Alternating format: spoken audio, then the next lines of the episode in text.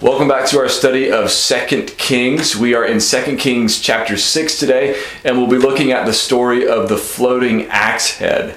Now, this story, it's a short story, just seven verses here at the beginning of Second Kings chapter 6, but it comes at the end of a sequence of stories from the life and ministry of Elisha, where God performed miracles through Elisha. And I want to take this last story in that series as an opportunity to talk about what miracles do, what they communicate, what they tell us. And I want to focus on a couple of things in particular that miracles typically reveal to us, whether we're talking about miracles in the Old Testament or miracles in the New Testament. So let's read the story, and then I want to point out these two things that um, miracles in general and this miracle in particular show us. So here's 2 Kings chapter 6, beginning in verse 1 says, Now the sons of the prophets said to Elisha, See, the place where we dwell under your charge is too small for us.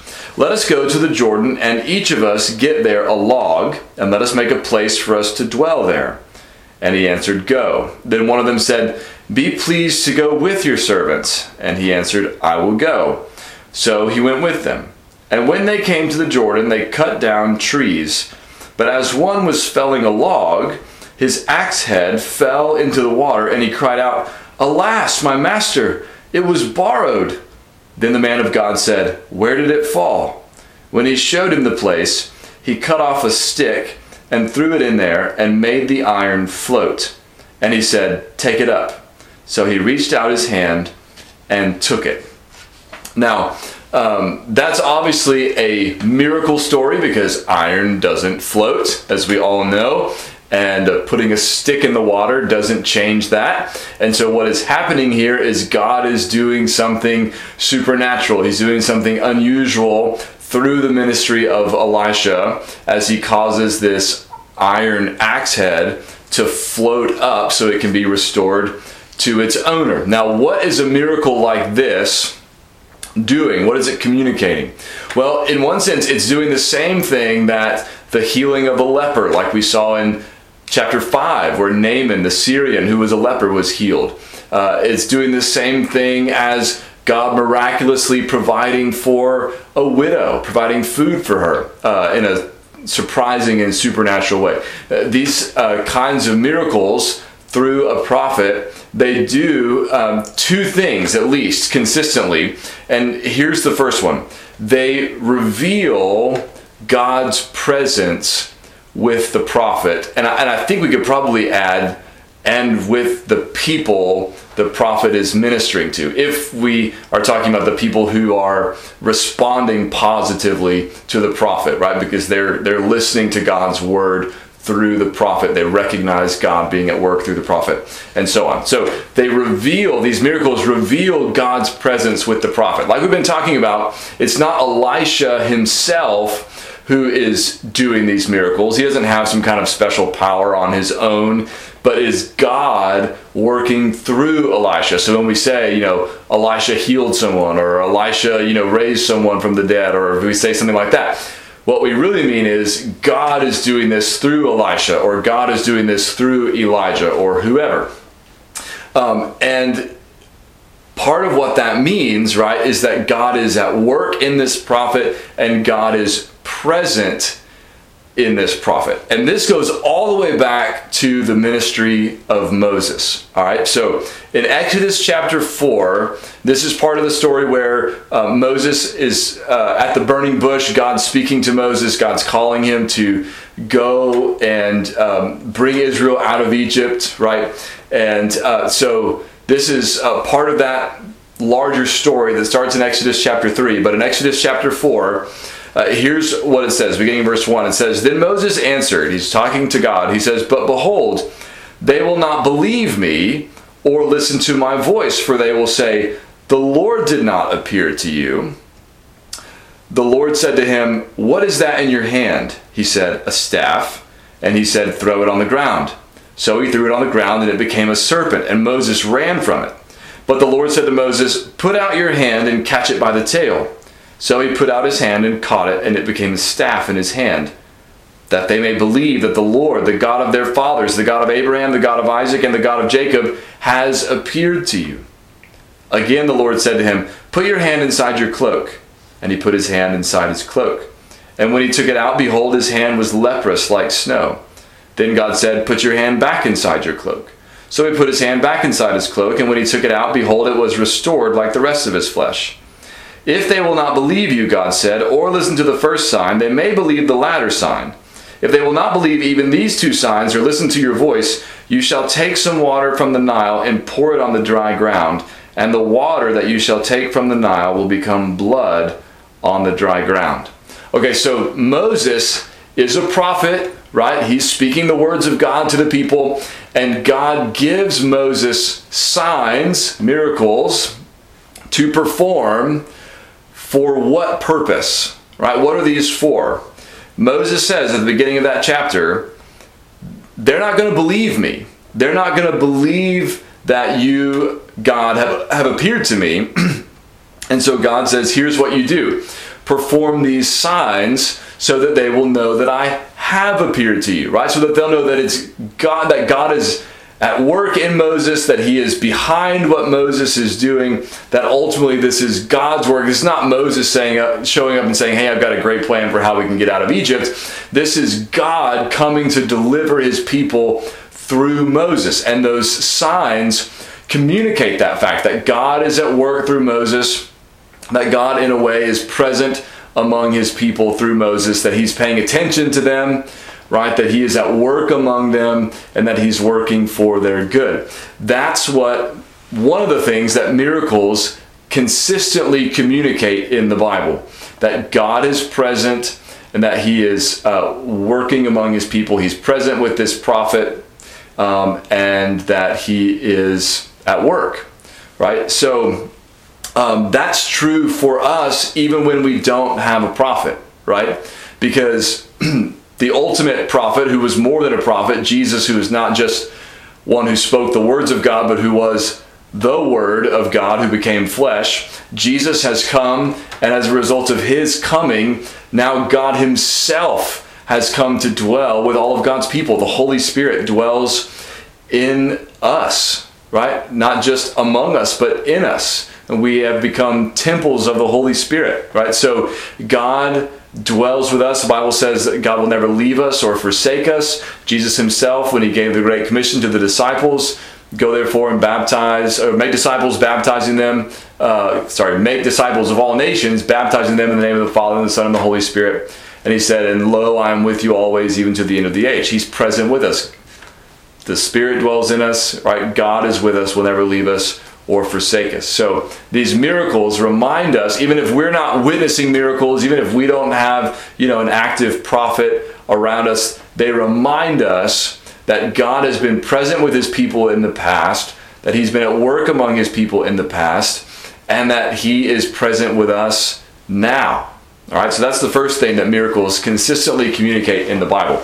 The second one is this the second thing, the second thing is that miracles reveal God's character. So not only do they reveal God's presence and that He's at work, but they also reveal God's character. And here's what I mean by that, right? Um, miracles are the work of God, right? It's not ultimately Elisha or Elijah or whoever doing the miracle. It's ultimately God who's performing the miracle or through the prophet. And so at least often, and probably we can say always, they show not only God's power, but also God's character. Right? So the, the power part, uh, we get that, right? If God raises somebody from the dead, we think, wow, only God can do that, right? Um, only He has that power. But the miracles reveal not only God's power, His ability to do supernatural things, right? But also reveal his character, what he's like, what he cares about. Okay, so think about it like this. Yes, God has the power to heal the blind, and that is amazing. But when the blind person is healed, that also shows us that God cares about people who are blind. Right? When God per, uh, performs a miracle for a widow through one of his prophets, right? Maybe multiplies food, let's say. That shows not only that he has power over food, over creation, but also that he cares about the widow or cares about the, the son of the widow who he raises from the dead. Not only shows he has the power of life, but that he cares uh, about the widow or the woman who's lost her son. Uh, same thing with Naaman back in chapter 5. Yes, he had the power to cleanse the leper, but also he cared about a leper who wasn't even from Israel, who was a Syrian. Right? He cared about Naaman and healed him. The miracles reveal God's character, God's love, God's mercy, God's compassion. Right? So how does that work in this story? Right? Well, Elisha causing the axe head to float, right? Shows us that God is at work through Elisha, and so God is present, right? God is at work. God is near. He's not forgotten us. He's not left us, right? He is at work among his people through his prophet Elisha. So it communicates God's presence, but it also communicates his uh, love and care and concern for the man who lost the axe head. Do you notice what happened when he's he's trying to cut down a tree? They're trying to build a bigger place for them to live, and um, he's felling a log, and his axe head falls in the water. And here's what he says. This is in verse five. He says, "Alas, my master, it was borrowed." Okay, so that wasn't even my axe head. I'm responsible to return it, but now it's been lost, so I don't have it to return. And um, you know, we don't know for sure, but it's not, uh, you know, too much of a stretch to think if he borrowed it, it's probably because he couldn't afford one of his own. And so, if you can't afford your own and you lose the one you borrowed, how are you going to afford to replace it? So, this man is probably in some kind of financial straits, right? Um, or even if he can't afford one, he probably didn't want to have to buy one to give to somebody else, right? To replace the one that he borrowed. That's why he borrowed it, right? So he wouldn't have to purchase one. So um, he's in again, again, he's in financial distress, and God cares enough to provide for him. God cares enough that he causes this axe head to float up so it can be restored to the man, so he can restore it to his owner, so there won't be these financial concerns or repercussions um, for this man who had lost the axe head. Right? So it shows again God's God's care for this individual person and for his financial needs. Right? You, you and I, we don't have to experience a miracle to know that this is true, that God cares about our needs, our physical and financial needs. Right? Jesus told his disciples in Matthew 6 look at the birds of the air. They neither sow nor reap nor gather into barns, and yet your heavenly Father feeds them. Are you not of more value than they? Right? And the conclusion to that is, right, and what he starts out with is don't be anxious about food and clothing and so on. Why do you not need to be anxious? Because God cares for the birds of the air, and you're more valuable than the birds. If he takes care of them, surely he will also take care of you. Right? God cares about you. He cares about your life. He cares about your concerns. He cares about your burdens. Right now, he might not, might not always respond to them with a miracle. Might not ever respond to them with a miracle. But God does care. If you belong to Him, if you trust Him, He's always present with you. He'll never leave you or forsake you. The Holy Spirit dwells in you permanently. Right? He's sealed you. He's the guarantee of your inheritance.